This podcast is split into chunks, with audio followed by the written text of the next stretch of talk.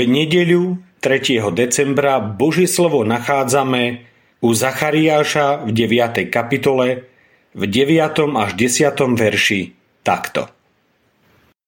Hlasne plesaj, céra Siona. Zvučne jasaj, céra Jeruzalema. Pozri, tvoj kráľ prichádza k tebe. Je spravodlivý a prináša víťazstvo. Je pokorný a jazdí na oslovi, na osliadku, mláďati oslice. Vyničí vozy z Efraima a kone z Jeruzalema. Vytratia sa bojové kuše.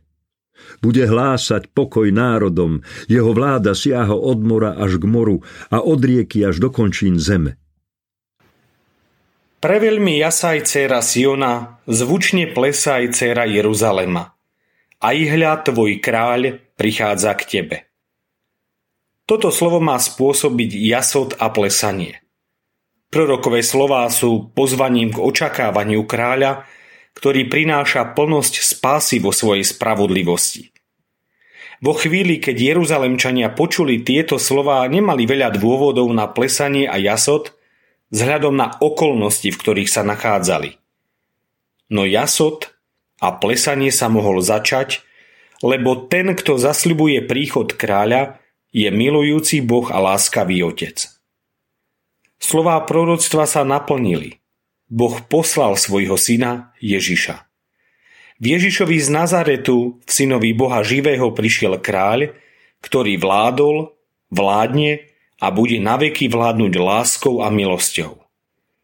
Prišiel v ponížení betlehemského dieťaťa a pre záchranu človeka sa stal ukrižovaným kráľom. Boh ho vzkriesil z mŕtvych aj preto my dnes žijeme v čase adventného očakávania, nielen v čase štyroch týždňov pred Vianocami, ale deň čo deň očakávame kráľa, ktorý znova príde s mocou a slávou.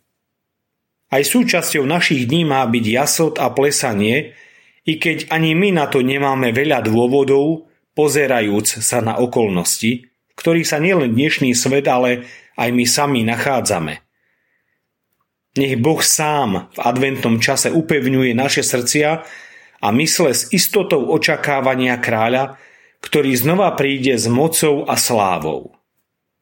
Prajem nám všetkým bdele očakávanie kráľa, ktorý tu bol, je tu a znova príde.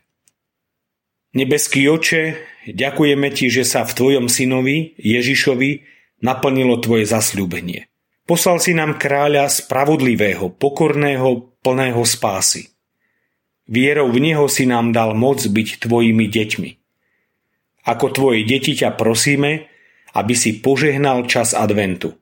Daj, aby sme adventom kráčali v tvojej blízkosti a v nej nachádzali a spoznávali tvoju milosť a lásku. Amen. Dnešné zamyslenie pripravil Pavel Kolár.